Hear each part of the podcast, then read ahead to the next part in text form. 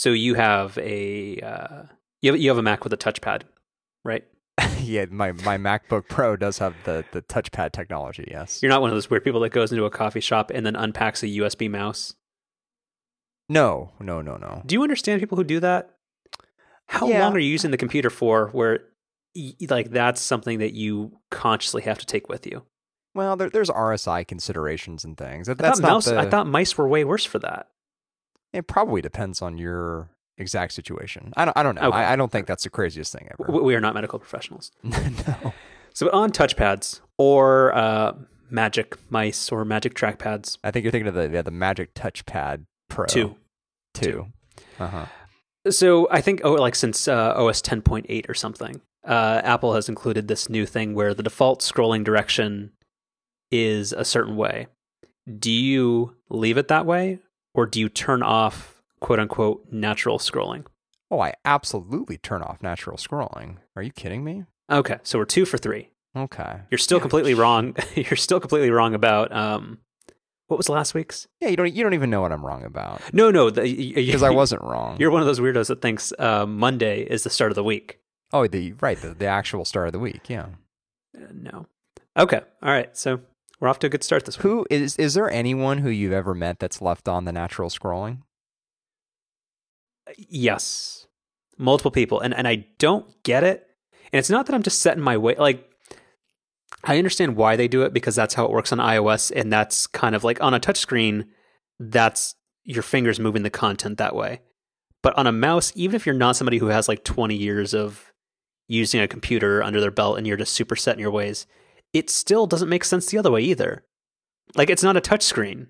Well, it's not really how you work an iOS device because you're not touching the screen on a Mac. Exactly. Like if Apple ever gets desperate because you know now that they're uh, circling the drain um, after this quarter, Right. uh, if they ever decide to pull a Windows 10 and start making convertible like uh, laptops with touchscreens on them, that's the one time it would make sense. Sort of, maybe. I think that that's coming out uh, at the March event, right? Ugh. Ugh. Didn't did, did Gurman not confirm that? All right. Okay. So two for three. Where do you want to start this week, sir? That's I, I could that's you know I can take that. Where do I want to start? Um, hmm, I don't know. Let's let's let's let's consult uh, consult the Slack. All th- all things knowing Slack here.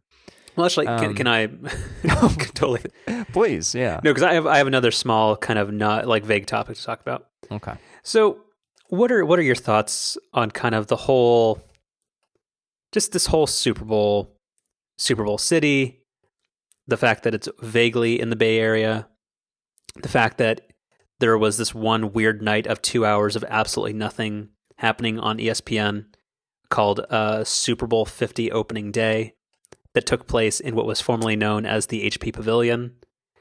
Like, uh, like, what is what, what's your take on this? Are you excited about this, or do you think it's just a waste of money and time of everybody in the Bay Area, Um, other than the actual game, which doesn't even take place here? this is a boring answer. I I don't I don't think I have strong feelings one way or the other. Um, I I don't think it's a complete waste of money. Although I I do think it's somewhat ridiculous that there's so much happening in San Francisco when the game is 50 miles away.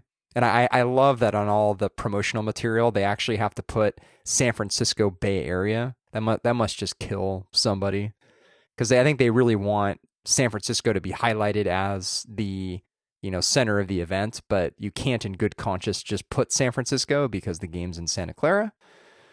I mean, it really is the equivalent, like for where you and I grew up in Southern Orange County. It would really be like if the Super Bowl somehow was held at like Angel Stadium. I, I don't know why. That Well, no, it, it'd be like but- let's let's pretend LA still had a football team, and the the actual game took place, yeah, like at, at uh, Angels Park or whatever it's called. right. That's what I mean. Yeah, and it, and it, the, it would be like calling that Los Angeles, which it's, it's absolutely not. But all, all the stuff around the game was happening at like the Staples Center or something. But it was still called the LA Super Bowl. Right.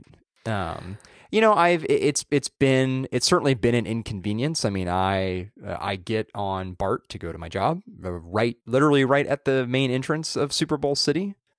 Um, and you know, like my the bus I take downtown's been rerouted to drops me off in a slightly different location, and traffic, especially like in the evening, getting home has been really heavy in the city.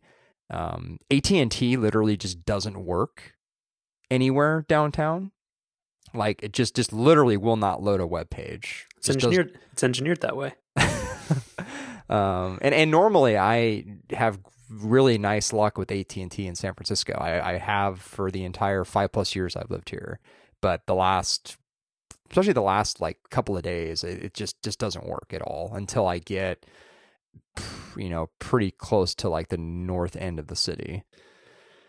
Um. So yeah, I don't know. I I don't I don't really have strong feelings either way. I don't think it's the worst thing in the world. I don't think it's the greatest thing in the world either. Um, I think it could have been handled better. I, I, think the communication around like the logistics in the city and which streets were going to be closed and at which time um, has been been really poorly done.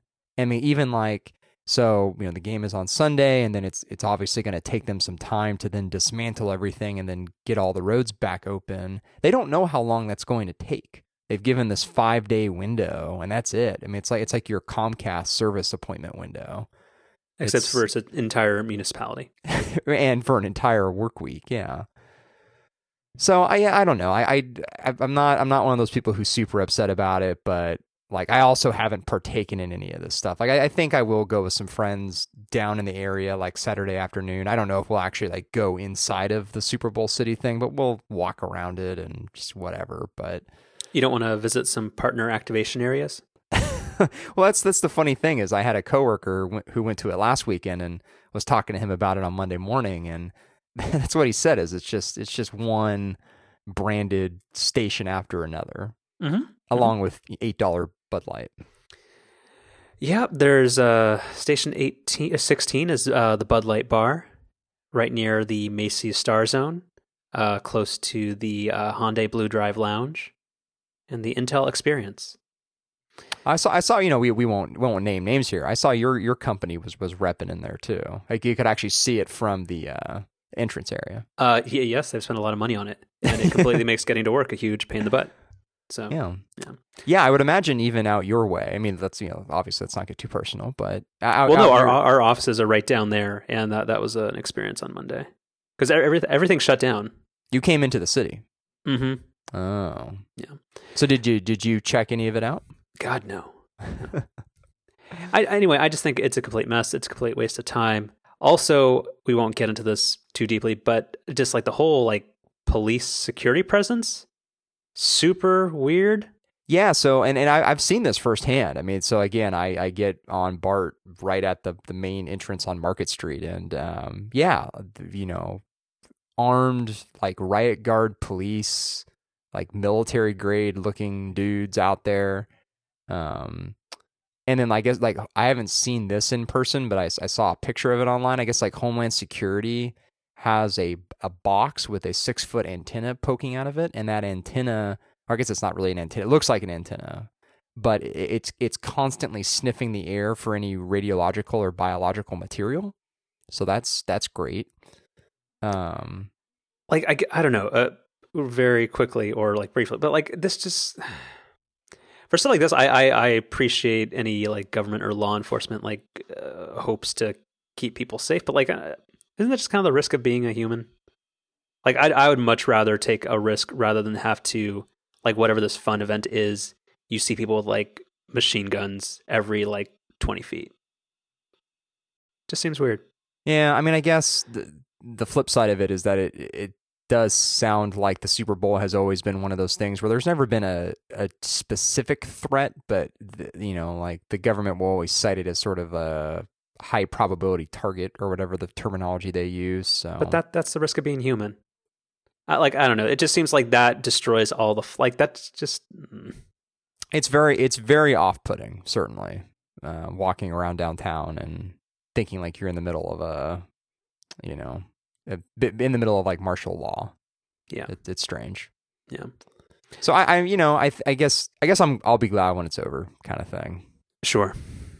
You who who who you got who do you got in the game on Sunday? Sorry, it's our last recording before. Oh uh, yeah, we should get before, we should get our big should, one. Our picks of the weekend. I mean, maybe this could be our pick of the week. You could pick out. You could also maybe pick out your favorite like prop bet. I think uh, the Florida Panthers. Yes. Uh huh. Did you see that? I did see that. Yeah, You know what I'm talking about, right? I do.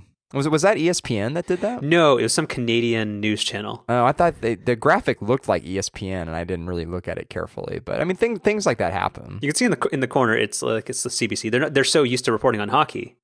Yeah. But, but to be honest, I did not know the Carolina Panthers were a team. Just like tonight, uh, I did not know who the Washington Wizards were. uh huh. So it's totally get it. But I I did like the good-hearted um, uh, response that they had on Twitter. Yeah. I mean, it, when you make a mistake like that, you just gotta own it. No, no, no, the Panthers. Oh. Let me uh, send you a link. Yeah. No, I I did see that. Yes. Eh, they'll show up.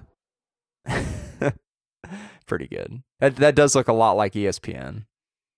Yeah. All right. What what technology stuff do we have this week, sir? Um, all right. Well, so one of the things I this was actually something that came out before last week's recording, but since last week's show was already like eight hours long, it you know I didn't I didn't think that we could fit it in. Um, but Walt Mossberg, Mossberg uh, wrote a, a pretty interesting art. It's not a very hard name to say. I don't know why I had so much trouble. Uh, He wrote a pretty interesting article on Twitter, and I guess sort of the punchline is that he's saying that Twitter's too complicated and he like he equates it to like in order to be able to use it you have to like know the secret handshake which is like kind of you know uh euphemism for like you know knowing the way that it like works. Um and I thought that was really interesting because like on one hand there's that argument but then on the other hand people are always clamoring for more features I mean, such as you know increasing the character limit and making it so that you know images are embedded and the you know different ways that like links can work. Um, so it's it's strange that there's like this group that thinks Twitter's too complicated, and there's like another group that thinks Twitter's too simple. And it it just seems like there's increasingly fewer and fewer people who think Twitter is just right. Well, and the fact of the matter is they're both right. Yeah, which yeah, which exactly, which is what's so interesting. So, I mean, the thing. So we'll we'll talk about this abstractly, and I don't think I have any like major insights here, but I think if you're just some average person, like the average Facebook user, like uh, uh, people use Facebook to keep in touch with friends and family, and like it's it's people you already know, and and it the idea, I think the reason why Facebook is so sticky and uh, easy to use and people actually enjoy using it, other than you know the whole people freak out every time anything changes for like a week, like Twitter is it's really hard to kind of get established unless you because I, I don't think Twitter sells itself as or I think the random person who goes up to Twitter and signs up doesn't really understand that it's probably going to be mainly a consumption type thing, kind of like how RS, uh, RSS was a decade ago. Like i unless you are somebody who's super famous or you have a tight knit like social community that encouraged you to join it, you probably aren't going to have like your voice listened to and it'll look like you're just throwing words into into nothing and nobody's engaging with it. And I think other than moments, Twitter still doesn't have a good way to find people to follow yet. And once you do start following a bunch of people, unless you know the conventions of Twitter, like what retweets are and what hashtags are and all that kind of stuff, it's it's probably a little bit I, I imagine a lot of people close the tab really quickly when they sign up. If they're not already put off by the fact that nobody's listening or liking what they have to say, they probably don't get to the point where they curate or um, develop a feed of interesting stuff to keep them coming back. And then, in an effort to simplify things, power users or people like me who want to kind of get more out of it, everything is too simplified. The, the character count is too short managing lists is a pain in the butt. Um, it's it's hard to filter the noise sometimes, but all of those features that uh, somebody who uses it more, not necessarily that they're sharing a whole bunch, but that they spend a lot of time on it, all those things would probably make it harder for the average user. So I don't really think you can please either group without creating a separate product. Well, and to further the comparison with Facebook, one of the other challenges I think is it's so hard to explain what Twitter is. Like if, when you go to explain Facebook, you can simply frame it as it's a way to connect with your friends and family and stay in touch with them. but then when someone asks me like, well, how do I use Twitter? It, it's it's hard to it's hard to summarize in just a sentence or two. Like I mean, I, I- guess there are things like, well, it's it's a way that I find out about breaking news, um, but then it's also like a place where I find cute dog photos. Well, that's because Um, you're not on Instagram yet. Well, you you just have to say it's dog rates and, and, and, and Darth, and then you just tell them to don't follow anybody else. right. You follow Beyonce and Darth and dog rates. Actually, those are the default three. That should just be pre-installed. Yeah, oh, man, how yeah how how much better would Twitter be if you just yeah when you sign up for an account, the one and only account that you followed was Darth. I mean, that would just that'd be the best. I think it would confuse the crap because you that you because you'd wonder why is he always asking Carly Fiorina to fix his printer? Why does he Why does he love dogs? Why does he love potatoes? So for so first the, the, the, that running joke with the printer, like the, picture of of him or her sitting in the empty convention hall with the printer. I mean, it, it, it posted that a couple of times, and it's oh, just kills. And I do me. love that he picked uh, he or she picked the perfect printer as well. It's just so Yes. ubiquitous. It's that model that everybody's seen, Yeah, and he's just he, he wants uh, Carly to fix his printer. but but you know, kidding aside, actually, I mean, so Darth is actually a really good example of, of why Twitter is is weirdly complicated to explain to people is because like how how would I explain Darth to my my friends? Like eh, I, I just I don't I don't know. I wouldn't even know where to start with that. And that's the thing. I'm surprised you like Darth. Like, oh, just because it, it's kind like it's bordering like on like weird Twitter slash parody stuff. But like, yeah, it's it's an acquired taste, and you really have to stick around for a couple of days to get it. Yeah, well, and and that's that's part of Twitter too. Is eh, the initial setup is so complicated. You know, figuring out exactly who you want to follow, what kind of notifications you want to get. Whereas you know, Facebook, you, you just you jump right in, you you make a couple of friends, and away you go. Yeah, but it, but then it, it's I guess it's like it, it's there's a there's a huge barrier to entry, but then once you have once you've entered, then you you kind of feel like you're left wanting more. Kind of like uh, here's the thing. I think we like I think Twitter uh, Twitter has tried to solve this, and with moderate success because you you only use Tweetbot, correct? Right. So I have uh, just because uh, I really dislike the iOS app.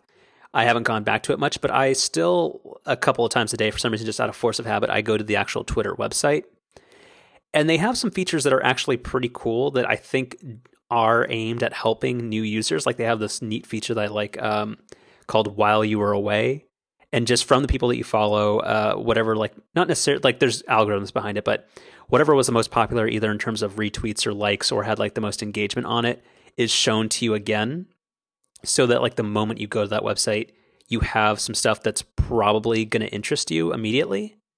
So, I mean, I think they're trying, but I think like I mean, we're probably insulated from it that we don't use the built like the the, the official native uh, first party applications, and like because like we don't get to see polls or any of that kind of stuff. Twitter Moments is uh, kind of hidden away unless you use the native stuff. So I, I think they're trying. I just it's I just think they're in a tricky spot.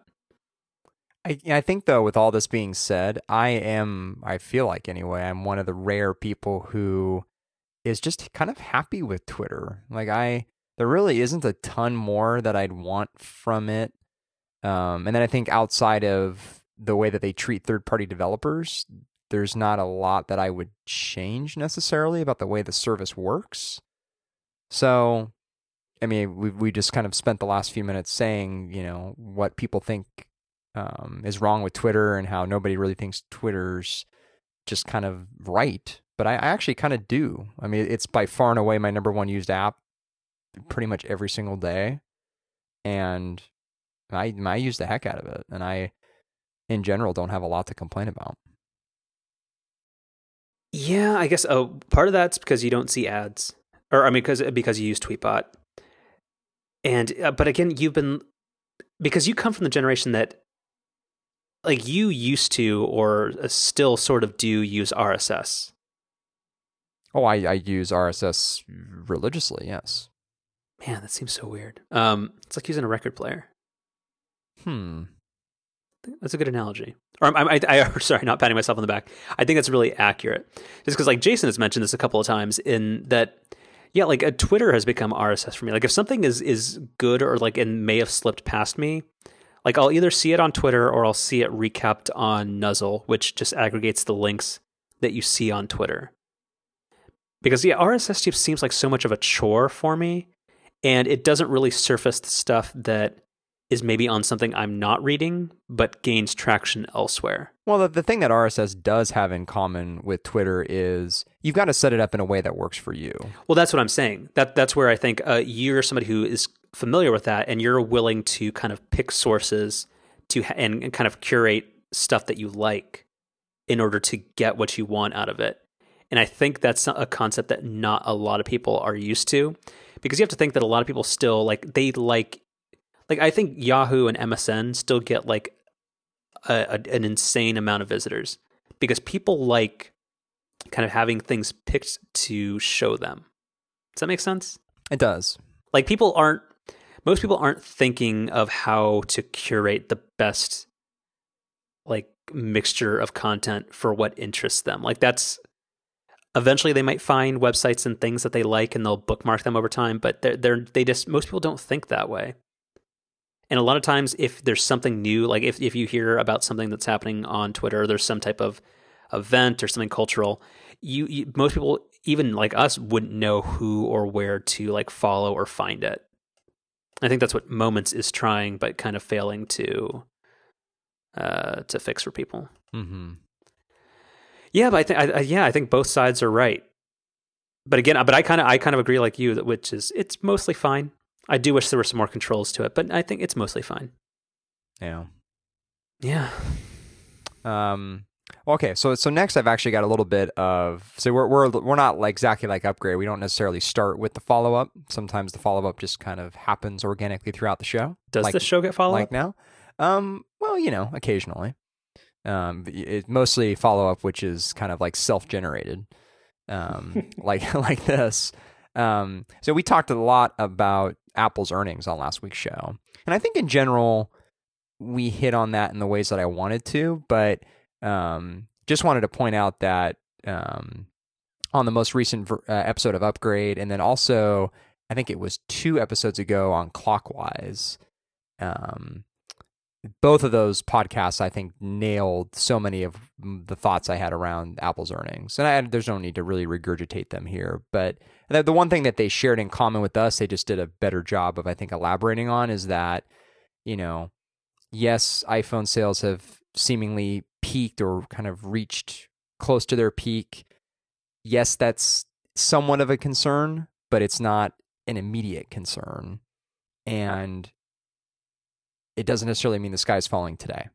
But it, it is it is something that Apple should pay attention to, and I, I think they are paying attention to.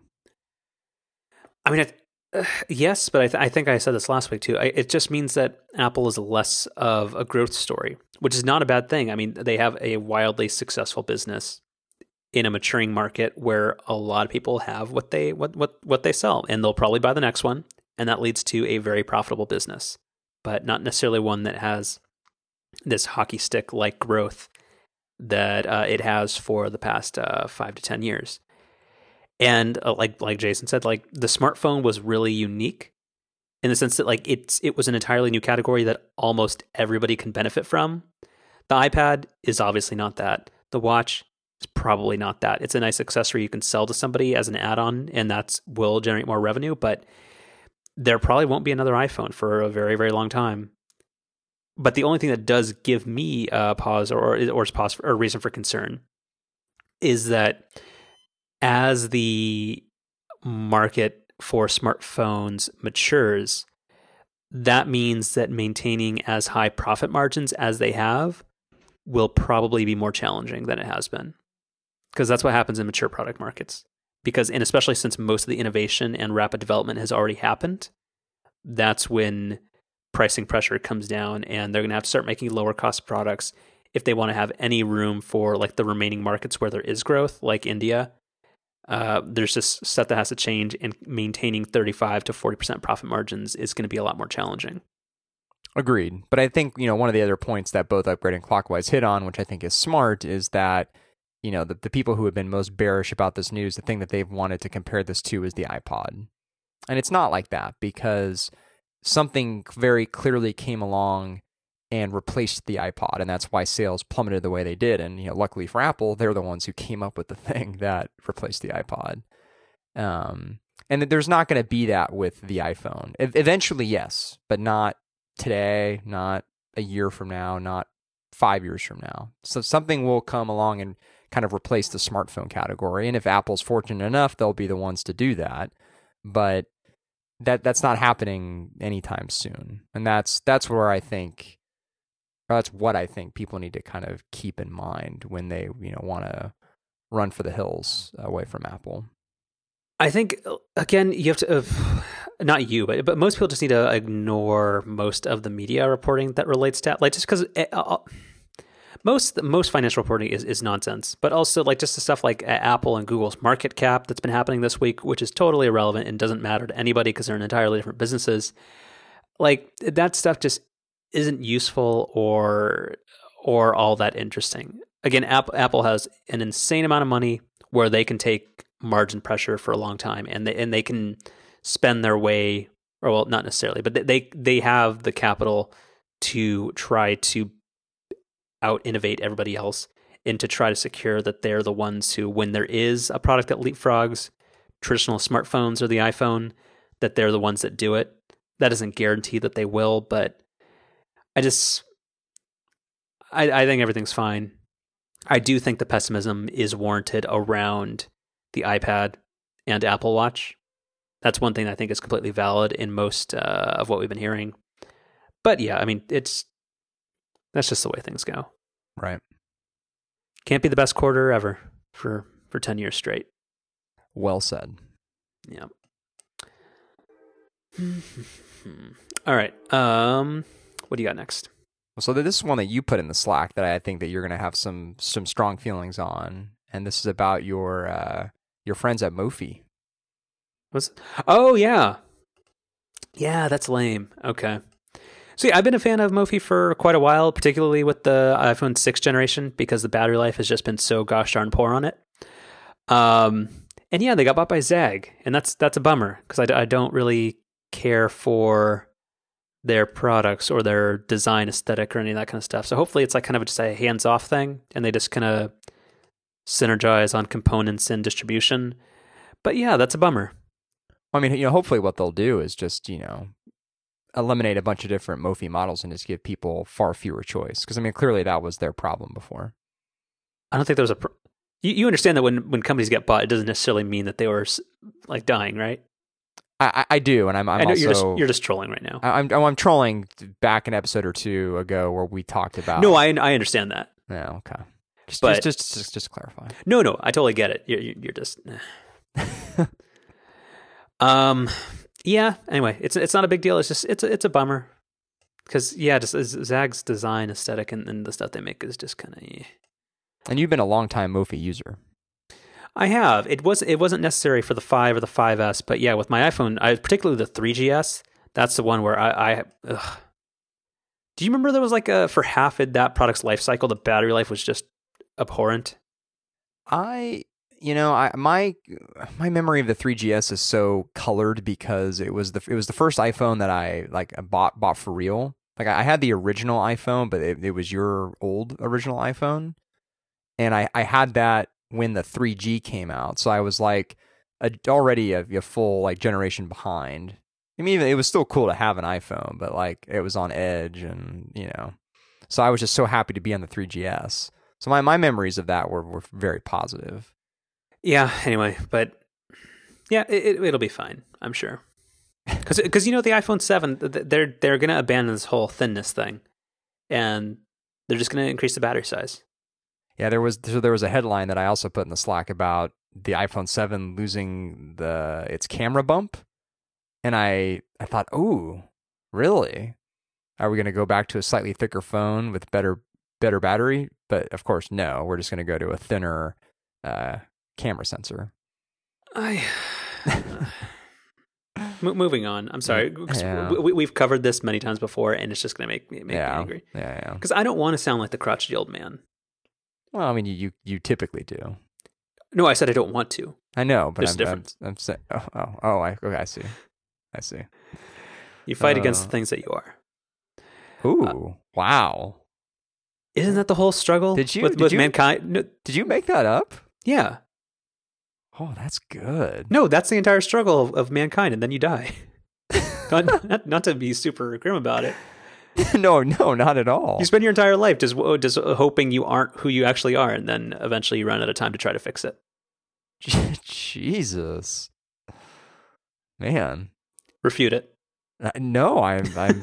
I just kind of want to end the show and just curl up in a ball somewhere. you can you can drop a marker and then delete that. no, that's that's staying in. That's that might be that might be the most profound thing we've said on s- fif- 65 and a half episodes of the show. Wait, did we pass episode sixty four? Yeah, last jeez. La- last week's episode was was 65. Damn, I want to remark on uh uh on uh, our episode of, of sixty four. Why? That's just two race to the third. You're a big big Nintendo 64 fan too. I know you are. I I never had that console because I one we, we weren't. It was just too much money, but uh, and I didn't really care about games that much, and I was still happy to be playing Duck Hunt on my um original NES. But I never got into it because it had the weird const- like it had like the Z button or something like on the bottom of it. Oh, it was a great great controller. I mean, ter- terrible controller, but a great controller. It, it- that whole console made no sense to me, and I was I was happy to just play it a couple times a year at a friend's house. But no, no, I'm an original NES guy. hmm I played uh, Super Mario uh, Brothers so many times all the way through. Yeah, that that was That game held up. yeah that that was definitely like the after dinner game that my dad and I would would play together quite a bit. Aw. Yeah, I, that never had two player mode, did it? yeah. No, no, it did. What was the the goal? Just Um, who could? I think it was just you got you had a certain number of lives, and then when you ran out of lives, it was the other player's turn. Or maybe maybe you alternated each time someone died. I don't- Yes, yes. remember. Okay, now I remember. Yeah. 'Cause I'm like, there, there's no way that system could handle split screen stuff. no, and, there, and there, I don't think there was any like it wasn't best score, like who could pass the most levels or anything. It literally was just you know passing the controller back and forth. Yeah, this is gonna be a super weird aside. Do you remember back when things had used to have have to plug things into the uh, the coaxial thing, and they had to be on channel three or four? Yes. How far we've come. I, I you know I somewhat of a non sequitur, but kind of related. I I was just thinking of um, uh, so on on the most recent episode of Clockwise, the one that just came out today, um, they were talking. Some of the, some of the hosts were talking about how they still like manage podcasts on iTunes. And they, they they like will plug in their either iPod or iPhone and like download podcasts. I think you're talking about the one that came out last week, No, talk about the one that came out today. The one with Casey.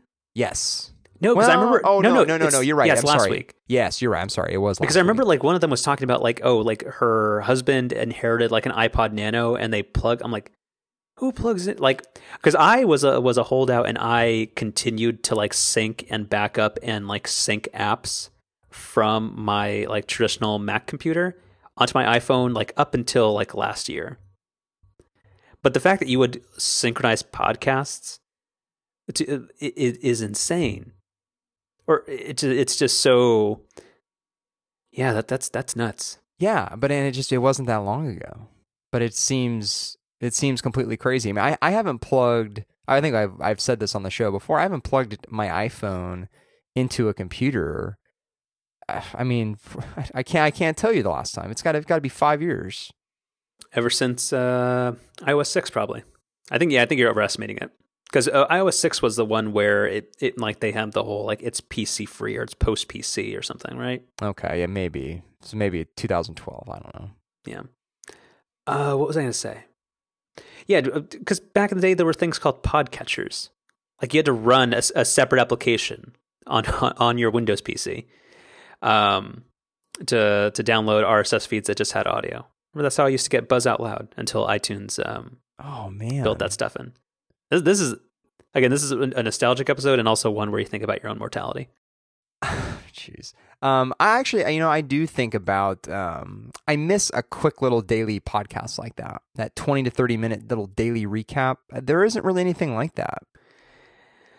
There isn't, but I'm not sure I need it. Like that's that's what uh, that's what Techmeme's for. No, well, I mean, even back then though, like in the Buzz Out Loud days, of Digg and all like Slashdot and all that stuff, like we had things like that. But I just, it was nice to at the end of the day to have that in audio form. Yeah, but you had to listen to Molly. Uh, Well, here's the thing. Here's the thing I don't know about her because um, have you ever listened to NPR's Marketplace? no. It's pretty good, and and she works on that now. And Oh, she's really? good, and she's good on it. She she's a she works for NPR. Uh, she works for uh, APM because NPR is like kind of like This American Life, where it's syndic- it's created by somebody else and it gets Oh, syndicated. Yeah. Okay. Right. But yeah, no, like her stuff's good on it. I was like, I don't know, like why like she was so trolly back on like uh Buzz Out Loud. Like, She always had like the like had it out for Apple and a couple other things, and I never understood that. But anyway, but no, I, I can I can uh, agree that there's no quick, uh, punchy uh, kind of just here's the take on what's going on. Well, then it's that's you know we've talked about this before too. That's why we like Clockwise so much. But that's just you know once a week. Yeah, this whole trend towards like two hour podcasts is particularly in the tech space. It's unless the guest is amazing. It's, eh.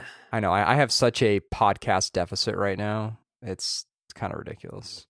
You gotta you gotta pick uh, pick and choose.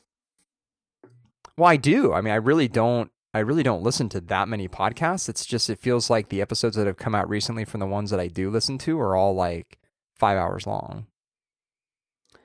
Yeah, the the talk show with uh, Merlin was good. I'm yeah, I know. I'm I'm like 20 minutes into that, and I you know I want to keep listening to it, but Just remember that you can skip the last forty minutes. hmm, okay. There's no spoilers in it, but yeah, it's just uh, that part's kind of yeah. All right, back to our own show. Yes. Um, man, I need a bigger monitor.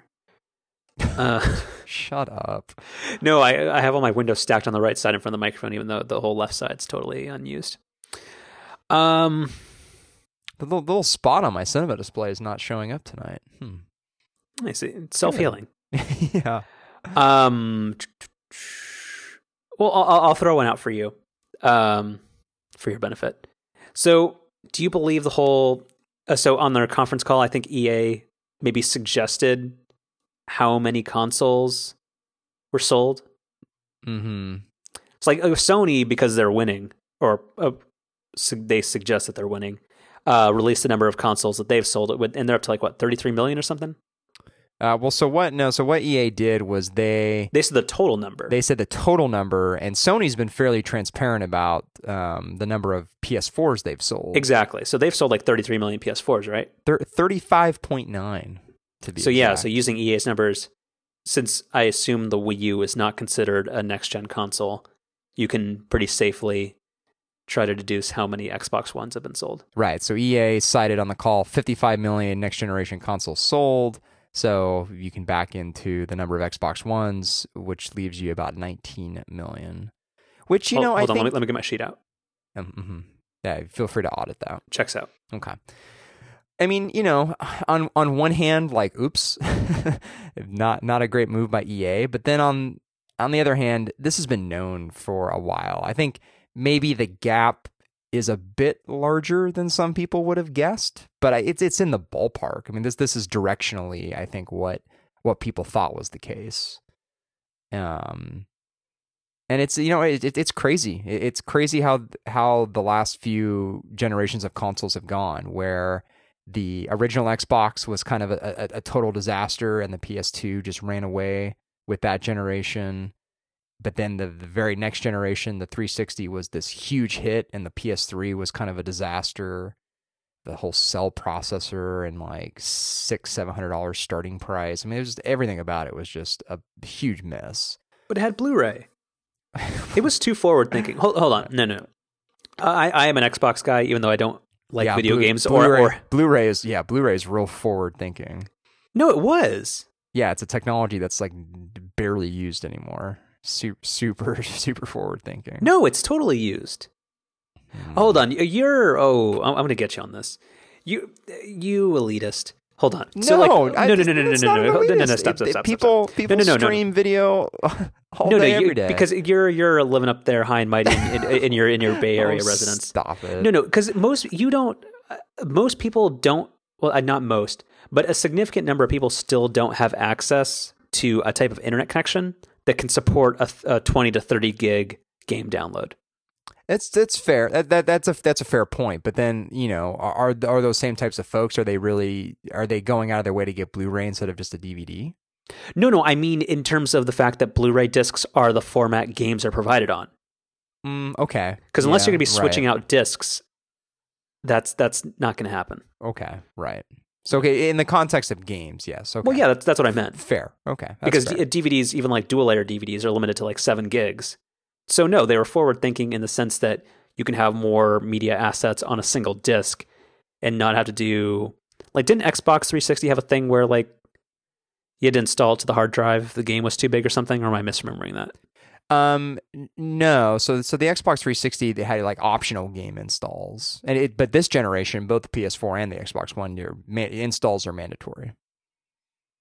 Interesting. Mm-hmm. So wait, uh, uh, okay, this goes back to my point that games uh, that there's too much waiting in next gen video games. Does that mean you have to wait for like the entire 25 gigs to extract before you can play anything? No, usually it's like once it gets to about 25 percent, you can start playing.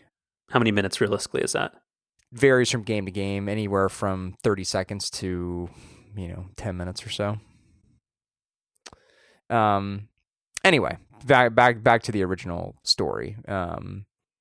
It's just it's amazing how quickly this generation has just gone completely the opposite of the last. Um, and that's it's um. I mean, I guess in some ways it's that yes, that's technology. You're on top one day, you're on the bottom the next. Um, but still, it's super interesting. And what just what a what a what a colossal miss the Xbox One has been. I mean, the, uh, Microsoft all, had all the momentum in the world coming off of the 360, and all they had to do was make a better version of that, and they Well, so what went wrong? Do you think it was the focus on Kinect? I mean, because There were yeah, there, I mean there were a handful of things. There was the focus on Kinect, there was the wildly misplaced DRM strategy that they came out of the gate with. I mean, do you think that no? I, I think well, I, does that actually affect anything for anybody? there Other there are nerds. people there are no no, there are everyday people who still think that you have to have a persistent internet connection with the 36 or the Xbox One, sorry, and or you can't play your games. Like that that that story got out there early and it, it stuck in a really bad way for Microsoft. You think people are going to a Best Buy and then their kids are like, "Oh no, that one needs internet all the time." Well, no, I think it's I think it's parents hear about this, and then they they think, well, I don't I don't want to have you know Christmas morning come around and then the internet's down and my son or daughter can't use their new present. You know, Well, it's because uh, EA's servers will be down. yeah, maybe. Annual holiday tradition. Um. Okay, so so well, and real quick, is the PlayStation Four still cheaper? Like uh, just apples to apples, like for like the entry level, like you get the console and one controller and maybe a free uh, demo game. How what's the price difference? I think I think they're both the same price now. Are they down to two ninety nine yet? No, I think they're both three forty nine. Okay, It's actually, gosh, it's been a while since I've looked at this. Let's see here. because two ninety nine is kind of where things settle after like a year and a half, and it takes like four to five years for it to get down to two hundred. Yeah. So, well, actually, no. Here you go. Yeah, the Xbox One 500 gigabyte console, three hundred dollars, um, on Amazon, and then the PS4, three three forty nine. So it looks like the three the the Xbox One's actually cheaper now. But is that list price or is that just um does it look like there's some special Amazon promo? Uh, no, it looks like it's well. I mean, it it Because I'm seeing th- 330 over here. It it says three forty nine, and then it's. But I mean, Amazon always has some weird list price that they cross off. But I mean, this is from Microsoft, sold by Amazon. So, Gotcha. um, yeah, I mean, I can even I can I can link you to this here. It's it's no, no, I was I was looking at the old one. Apparently, you need to get the special Gears of War edition for it to be cheaper. right. Yeah, Man, this Uh, box is very plain looking.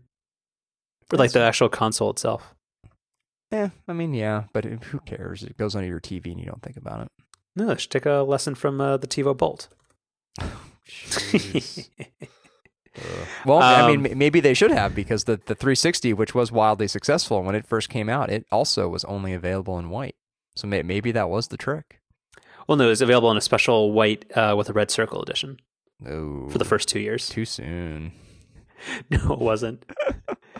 I think, and here's the thing: like, I remember waiting forever to, uh, to because I wanted uh, an Xbox One or Xbox 360 for For Rock I think it was Band. Pro- no Project Gotham uh, or one racing game, and then Rock Band. And I thought I'd finally missed the boat on like Red Rings of Death, and it still happened to me. Yeah, I was I. I honestly don't remember how many I went through. It was I think three or four. Ugh. At least the the process the process to get them replaced was pretty easy. Yeah, they they they used Azure for that. Oh yeah, okay. That, that was that was the uh, that's why they beta tested Azure. Yeah. Um. All right. So anyway, EA, EA spilled the beans. That's fine. Yeah, they did. They didn't really though. Um. Actually, here's here's a here's a quickie. Uh, you play basketball every once in a while, right? I do. So have you ever like I don't know if you ever play basketball as part of like an otherwise like a greater workout, but do you do you notice that basketball gets way way way overcounted towards like your move goal compared to running or something that I think is maybe more strenuous? So I've tried wearing my Apple Watch playing basketball before, and I've within the first five minutes, the two times I've tried it, have found it incredibly distracting and have taken it off. So I, I don't know. What's what's what's distracting about it? It's just something weird about wearing a watch when you're playing basketball. When you're dribbling a basketball, it's just weird to have a watch on your wrist. Hmm. I don't. I don't. I'm, I don't want anything on my wrists when I'm playing basketball. Okay. Interesting. But yeah, I found it uh, like just I, I will go and run uh, like five miles at the gym, and I'll get maybe uh, like 250 or 300 move calories or whatever, or active calories, and then I go just shoot hoops or, or do something for like 20 minutes, and then I'm up to like 800 calories. So are you playing? I mean, are you playing a game or are you just shooting the shooting the basketball? No, just shooting the basketball. Hmm. Yeah, just running around a little bit, but like in terms of like actual like physical exertion, it's way lower. But it's almost like uh, twenty minutes of that is all is is more than equivalent to like an hour of running. Hmm. Seems weird. Yeah. All right. Um, did you read? Uh, have you used an Android phone recently? No. Okay. Well, did you read this? Uh, the case against Control Center thing. No, I didn't. I saw that you you put that in the in the in the notes though. Yeah, so it's a Gruber link to this, and uh, it's uh, an article that was written by Stephen Hackett, who's the the co-founder of Relay FM, and he's he's an iPhone guy and a big Apple guy, but he also does have a couple of Android devices, and he was saying that uh, Control Center is just a really kind of poorly designed uh, UI concept, and that it's not terribly useful, and that he prefers the way Android does it, and I'm inclined to agree. So yeah, like on the iPhone, you have Notification Center, which is the pull down from the top, and that gives you those weird widget things, and then notifications. And then if you swipe up from the bottom, 60% of the time, Control Center will come up. Yeah. don't, uh, don't get me started on that. But ugh.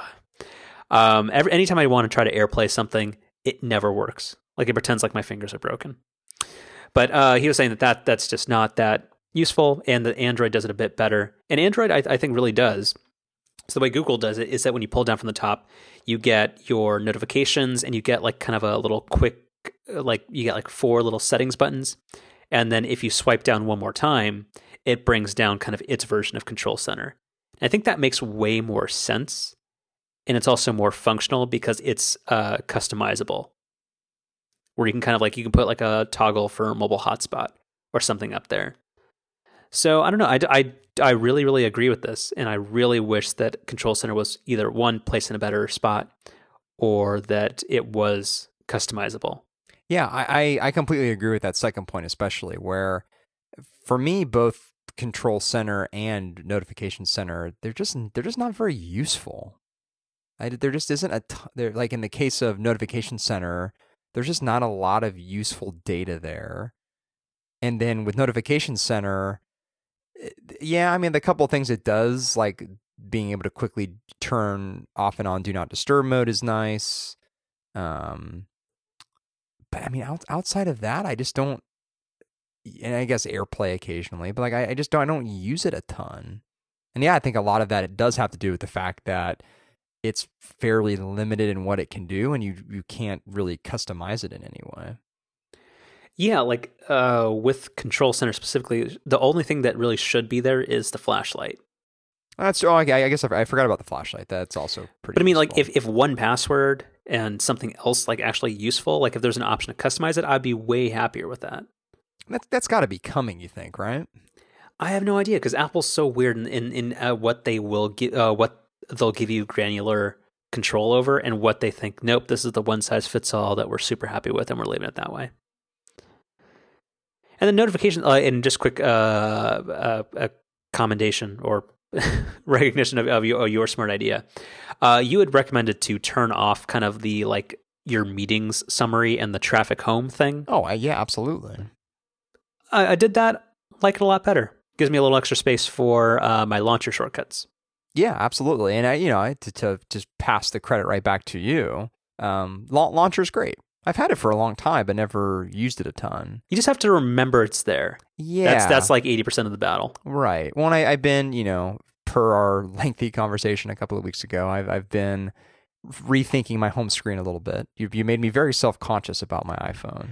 The home screen is very important. It is. It's, it's like Um, your it's like your home and how you set a table. Mm-hmm. And you know, fo- I've been following a somewhat similar method as you, although ugh, some of the things that you do, just ugh. um, but but that, I'm sorry, that- are, are we gonna go? Are we gonna go, go no, there right now? no, no. Okay, okay. um, but um, you know, some of the some of the apps that I previously had on my home screen, I, I no longer do, but they're in that they're in Launcher now, and that works great. And especially 1Password, one password being in the launcher is that's that's key. I still see that you have not taken the uh, camera upper right corner advice. It's okay Upper right. So explain to me again why why would I go upper right corner with that? because it reminds you where the lens is, but the problem so that problem your on- finger is never. but the problem on my iPhone 6 is I can't really comfortably reach the top right corner. You hold your phone in your right hand, right? Yes. But it's it's kind of a stretch to reach that corner. Mm, I mean, I, I can I can do it, but it, it's it's not very comfortable. hmm. Maybe it's just because I've kept it in the same place for like six years that my hands are deformed in that way. maybe and maybe maybe you've stretched them out. Yeah. All right. Well, you're making progress, and yeah, I, I don't. I'm super interested, or or uh, cautiously optimistic as to what uh, iOS 10 is going to be like, because it just uh, not just from a marketing perspective, like, but like it seems like if they're going to try to do something different or make like broader changes, this is the version number to do it. Yeah, totally totally. I've I've had that same thought. so I'm I'm I'm I'm hopeful that they fix a lot of this crap. Just because if they're going to keep um like if they're never going to break the iPad out into its own like operating system and they're going to keep it as just one uh big iOS mess or or pool, whatever. I, I think they I think they will. break it off or keep it together? I think they'll break it off. No, they won't. Hmm. They won't because no because uh, like the sales of the iPad are just just keep going down. Well, that, that's yeah, that's that's a fair point. you're gonna nobody's gonna bother with iPad apps. Like iPad apps exist in a much greater number than they otherwise would because it's minimal work Right. to get it to to work on an iPad. That, yeah, that, that's a good point. But yeah, I hope they. I'm sure there's a way they can balance kind of like more a more customization or like smarter management because they have to rethink the home screen and how you organize apps eventually, right? Yeah, I, I yeah, I don't I don't know if we'll see something that dramatic though. I'm not saying like they have to do like a whole like Windows 10 Metro like rethink the whole damn thing, but there's got to be a better way to because there's just you swipe left to right and you get that weird spotlight suggestion screen. You pull down, you get notification center. You swipe up, you get control center.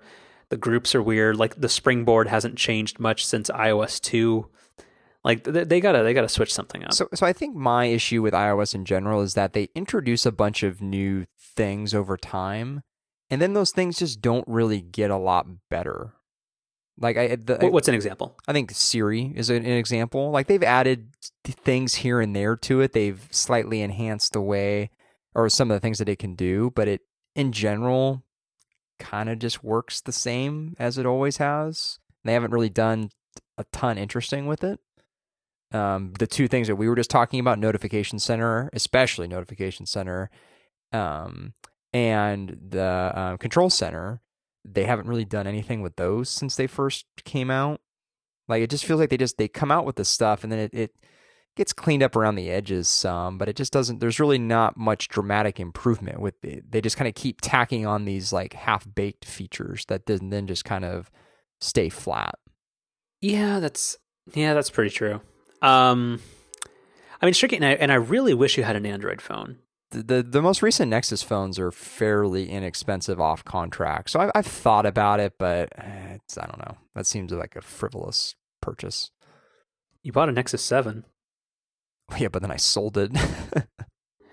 like I don't know. It, it's just because they're doing a lot of stuff right. Like again, there's so much about Android that I don't like, but in particular, well, actually, uh, you can experiment with this with just the the standard Google application, but just all the Google voice search stuff. It's just insane how much better it is. Like, it's crazy, um, and just a lot of the UI ideas that they're doing are are it, much much better. But there's also some just basic level complexity and things that they they get wrong. But the good parts of it aren't really uh, held back by the complexity. So I don't know. I ho- hopefully uh, Apple chooses to borrow or get inspired by some of those features. I don't know. Mm-hmm. Because Apple's gotten more shameless uh, about that kind of stuff. So moving on. Um, yeah. What else? What else do we got this week? So Donald Trump. No. No. No. Not going there. Well, actually, on on that note, slightly related. um, have you been watching Colbert? No, I I haven't been, and I feel bad about that. Like he has uh, again, I'm just just coming back to. I think I'm sure I've talked about this in the past, but he has stuck more than any other like new because there's no Daily Show anymore. That is now my daily watch, and I, I watch eighty to ninety percent of those episodes, and it's consistently good. Is he has he kind of created a new persona or is he kind of hanging on yeah no the... no it's it's not it's not colbert or, or, or it's not like uh, like stephen colbert the fake neoconservative. Like it's it's really good. He it's because i was super like when he i found out that he was taking over the late show not that i was a big um david letterman fan but i was i i'm like just expanding the colbert report into something twice as long on network TV doesn't seem very exciting. Um, but it's it's totally different. He's himself, and he's super entertaining and lively, and has fun with anybody who, regardless of who the guest is. So it, it's just a very consistently good show. And, yeah, and I'm uh, whenever there's nothing on, if I haven't already watched it in the morning, that's my default like watch at night. Hmm. And there and there's plenty of Trump material on it, but uh, that that's where that came from but no, it's it's very good, and if you haven't watching it, I would strongly recommend it. Yeah, I I really should. I really should. Shame on me. Shame on you. Let's see what else. We, oh, I, I actually okay. I know I know what I want to do next. So you had another um, pretty amusing link about the uh, MacBook One. Mm-hmm. The uh, the actual reality of the MacBook One is what you titled this. Mm-hmm. And this is this is a picture of the I guess this is the charging. This is the the USB C charging cable it comes with. It's just the charging cable, and then that uh, damned little uh, eighty dollar fucking US USB C to another USB C, HDMI, and then a place to charge it. And it looks way worse than just having a computer that has actual ports on it, and you just carry a charger with it. Right. And it just uh, this is the stuff where I really want to know the pe- like. I wish I could be one of the carefree people that could just use this and just use it completely wirelessly and just charge it and that's it. But I just who uses it that way? Yeah, I, I really I really don't know because this completely obviates any of the lightweight nature of it. Because if this is something you have to carry around carry around with you and in in your bag, that's just so weird. Like this is kind of the this is like the cable form of me having to use a damn Mophie juice pack with my phone just because they insist on making something unnecessarily thin when they could just easily put in a battery that's adequate. Or even their their first party weird ugly battery case. I'm seeing more of those uh, crop up. It's it's very disappointing. The MacBook One like just continues to be such a confounding device. It's not one of the you know the, like the MacBook Air when it first came out. I think was was scrutinized a lot with some of the compromises it made, particularly around like no optical drive, fewer ports, etc. But like that is something that gradually became the norm and actually became the norm like pretty quickly. Whereas like I, I, I don't look at the MacBook One almost a year later now and think like, yes, that's the direction all computers are going. I really don't. I just it, it, like a decade from now, maybe like we'll be in this like wireless future, but But again, the problem is like it, what what is to be gained other than making just a statement? Like why couldn't you have just thrown a couple extra ports on there?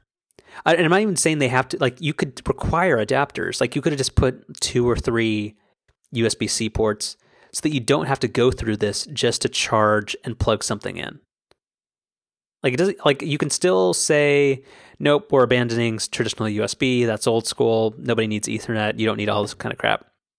But yeah, the single port design, like even if you disregard the fact that it's it's slow as molasses and it, it maxes out at eight gigs of RAM and all that kind of stuff, just yeah, I don't know. I mean, yeah, either either that computer needed to be created in a world where no ports were needed, or it just shouldn't exist at all because you just have you have the MacBook Pro. Like going from many ports to one port is not very beneficial. It's going from many ports to no ports that is the future. I just I, I don't know many people that thought again, I sound like an old like I sound like an old person just saying like, well, everything was fine, and like if it were up to me, there'd be no progress. But again, I don't know of anybody who thought, you know what, the MacBook Air is just too thick or it's too heavy. Right. I mean, it's it's it was an incredibly light computer that that was fine. If you just slapped a Retina screen on it and put in current generation um, Intel Core processors, like it it would have been fine. And you still you probably could have made it a little bit thinner and and done things with it, but it just I don't know want to get it gets back to our discussion from a week or two ago about people's clamoring to switch to the iPad instead of using the MacBook Pro. Like the MacBook Pro is fine. It's thin, it's light, it's powerful. It's got a great keyboard, great trackpad, great screen. Like I, I don't know. I, I just I don't know what the and I, I'm I'm all for progress. Like believe me, I've I frivolously buy technology I don't need all the time, is uh, because it's the new thing. But yeah, I don't know. I'm I'm just I'm content with my MacBook Pro. It's a good machine. The what what what what what did we call it when we first bought it? The uh, something from I Marco had said like it's it's the peanut butter and jelly of laptops or something. No, I think I don't know if it was something Jason said, but it it's just like it's it's the bo- oh no this I think this was me. I I always Did referred to this? No, no, I referred to it as the Toyota Camry of laptops. I don't know if that's what you're referring to, but maybe that, it's it's it's boring it, uh, and it's it's unremarkable, but it gets it gets the job done. Yeah, I mean, I think that's yeah, that's a pretty pretty fair summary, and it's not a bad thing. Yeah, just just in the same way that uh, Hunter Pence is the Toyota Camry of the Giants. yes, he's reliable, not flashy, and uh, just, just thanks thankless work. You're getting pretty excited about baseball season, aren't you? I'm just so fucking tired of football because I, I don't care for it and I'll, I will pretend to care in conversation with other people, but I, I am just so tired of hearing about fucking football. Hmm. At least at least the Warriors are doing doing well, so at least that monopolizes the other half of the news. Ugh. Yes. Hey, Kobe got like 33 points to caused them not to lose the most games of any team in a row ever or something. 38 points. And yes, it would have been their lowest, uh, I think it had been their lowest winning percentage in franchise history or something like that. No, I thought it was that like no other team has lost 11 straight games or something. No, the the 76ers had tie had I think they either tied or beat the NBA record for most consecutive losses and it was like or maybe it was it was like in Lakers franchise history they'd never lost 11 games. Could, that could be. Yeah, that could be. Yeah. All right, well, let's round this out. Uh, if you want to quickly talk about what Bill Simmons shouldn't have talked about, And then also you'd mentioned something about podcast ads. I don't know what that's about. Okay, yeah. I think these will both- be relatively quick. Um, yeah, so Bill Simmons on the most recent ver- uh, episode of his podcast had made an offhanded comment about some of the the air, the new platforms they're looking to get out on, and he uh, had had mentioned Google, um, and he very nonchalantly uh, during the episode um, mentioned that the the podcast would be out uh, when uh, Google like the the Google Podcast Store was up. And what did, what did he say here? Um, I think he had said, um, oh, is uh, he said sometime this month.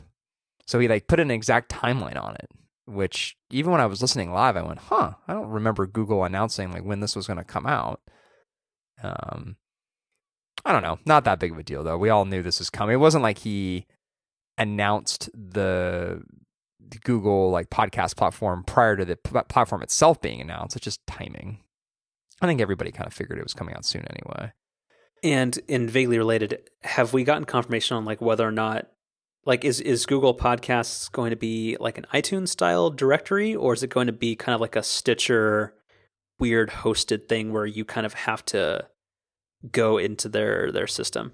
I don't know. I don't think. Um, yeah, I don't. I don't know if they've really come out in that amount of detail, or if they have, I haven't really been paying attention to it. Okay.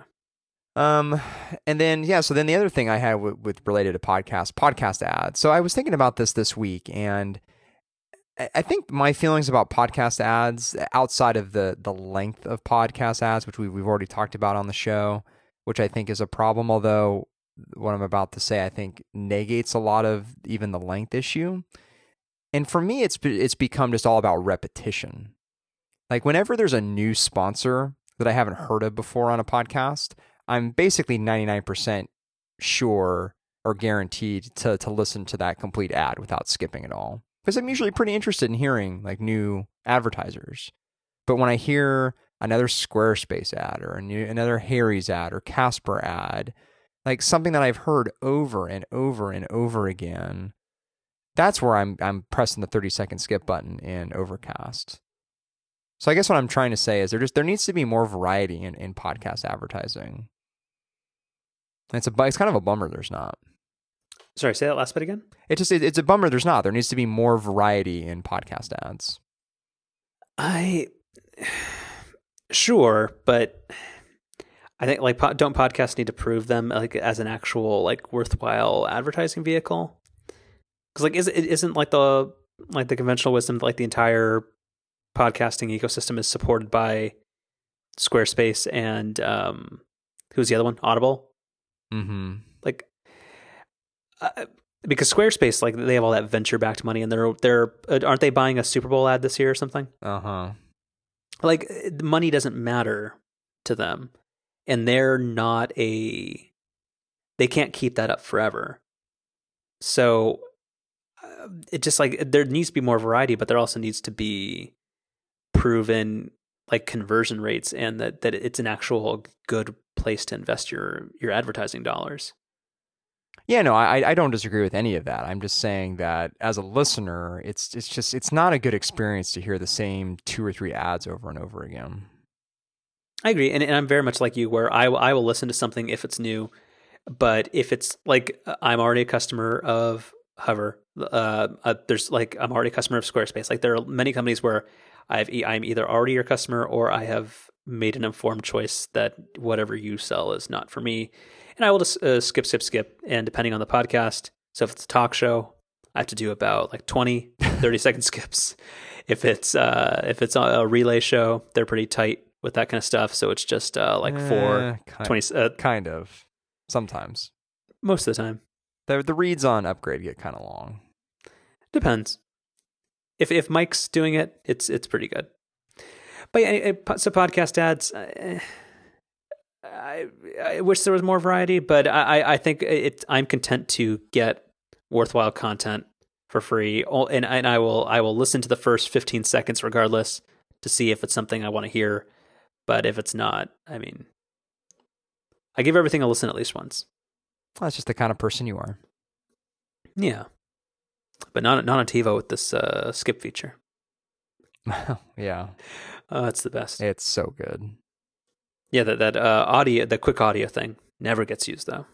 No, yeah, I, I don't think I don't think I'd ever have a use case for that either. Yeah. Um. All right. Uh, pick of the week. Oh, you're putting me on the spot. Uh, God, th- th- this is because I don't prepare for this damn This show. is your this is your thing, man. Uh, yeah, I didn't bring it up this week though. You didn't. ugh. Uh, you you you do you do yours, and I will have one. So did did we decide it has to be an app? No, it could be anything in life. Oh, okay. All right. Good. I like. I It, like could be I it could be a place. It could Good. be a time of day. I like that. Um. So I'm gonna pick um Google Shopping Express. Huh? Google. Sh- No, I know what it is, but So they they they they- they've got a three month free trial, which uh, which I'm a part of now. Um, it's really great. They they partner with just about every grocery store, convenience store chain you can kind of think of, um, except for Trader Joe's. Um, and it, it's just it, it's incredibly convenient. It's same day delivery. Um, if you if you're a paying member, so after the free three month trial, there's there's a I think it's like ten dollars a month or hundred dollars a year, or something like that. And then if you spend over a certain amount of money, which is usually fairly fairly small, you get free delivery uh, on each of your purchases. And it's, it's it's it's incredibly convenient. And you know, during times like this in in the city where traffic's just been a nightmare, um, and like going places like a Target, even though geographically they're close, just with traffic, it, it's just it's it's a huge hassle. There's parking and like being in a city like this, it's it's it's nice to not have to get in a car and drive somewhere. Um, and it's it's a really really good experience. The app is nice, the website's nice, um, and the, the handful of times I've used it, the delivery's been right on time. So I don't know if I'll end up actually paying for it uh, because Am- Am- the reality is Amazon has most of what I need. Um, but it it is a it is a pretty pretty nice service. so what do you find yourself using it for? Is it for food items, or is it just for household goods, or what's what are you actually purchasing with it? Household goods, yeah. I, the the food stuff's limited because they don't do like frozen or like I don't even think they do like refrigerated items. I think it's all just like you know dry food, um, but or like not kind of non perishable food. Mhm. Um, so I, I I just use it for household goods. Okay. Well, good. Yeah, I always meant to try that, but it, it just yeah, yeah. Going going places isn't that much of a hassle for me in the East Bay. So cool. And the app looks pretty nice too, right? Or are you doing it mainly from a traditional computer? Yeah, no, the both both are great. Um, the the app's nice, the website's nice. Yeah, the whole the whole package is, is pretty slick. Okay. All right. So my pick of the week is the uh, I don't know how do you pronounce the brand name, uh, Withings or Y Things, uh, WS50 Smart Body Analyzer. Oh yeah, yeah, yeah. This this is your Wi-Fi scale. Yeah, it has the worst name in the world, but yeah, it's it's it it, it it's great. It's objectively great. So, hmm, yeah, I it, it's it, it seems like one of those things that's neat, but frivolous is a strong word, but but frivolous. I, I just no, I totally understand. I but I disagree with you. I had an old scale that was like thirty bucks, and it did the job fine for like six years. But this is it's very good. It's incredibly accurate. Um, it it makes logging your weight super easy. Which I mean, like I know it it makes you sound like the laziest person in the world, but just like going into the health app or going somewhere and kind of just logging what your weight was is just something like I would I would weigh myself, but I would just never do it. And this one, it just automatically uploads over Wi-Fi, and it's it's just always there. And I couldn't be uh, more pleased. It also measures uh, your body fat percentage. When you're on the scale, it gives you a summary of the next day's weather, which is so dumb but also super useful. Um, and then it also does uh, like temperature and CO2 in the room, which whatever. yeah, I the, the the air quality thing that they advertise that I'll, hopefully that's not what's telling me. Hopefully I can tell on my own. yeah. We we have carbon monoxide sensors and stuff anyway. Uh, but yeah, no, I I very much enjoy it, and it's the software side of things is actually pretty good. Um, there's a native resolution app, which I, I guess my expectations are so low of any type of like connected hardware device that like the app just has to stink. but um, pretty good. Hmm. Yeah, it's it. It seems neat. I, I like a lot of the ideas, but um, you so you got it for a hundred dollars, right? Yeah, it seems like it's pretty frequently on sale. Um, Yeah, it's one thirty now, which just uh keep keep looking out. But um yeah, like the the Withings or Withings Health Mate app is is pretty good.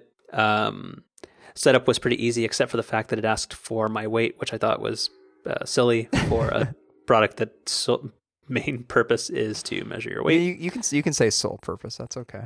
No, no, because it's telling me the weather and it's telling me uh, the CO2 levels in my bathroom. That's it's important. But I mean, uh, really, for me, it, it's just the fact that it's it's spitting accurate information into the um, into the health app on iOS. So I'm getting consistent readings. So even though normally I was weighing myself like every day, I, due to laziness, was inputting that into my phone like once every two weeks, Mm-hmm. which is not all that useful. Right. So yeah, pick of the week.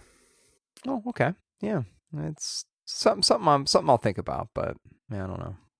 You can get uh, one of your uh, autonomous Google cars to deliver that to your house. I yeah, I could. Or get a drone just to fly it right to my window here. Real quick, do you th- is that actually going to be a thing? Do you think ever? I think so. But how? Like how? Like it- like what's going to happen when you just look up in the sky? Just- No, I, I, I just- mean dead just- just serious. drones. Yeah, I think it'll happen. Hmm. Never, never say never. That just seems weird though, because they can't fly that high. So then, do you just never get to see the sky anymore? just, just a black blackout of drones. Seriously, Uh, yeah, I, I don't know. let's, let's get Stephen Hawking on this.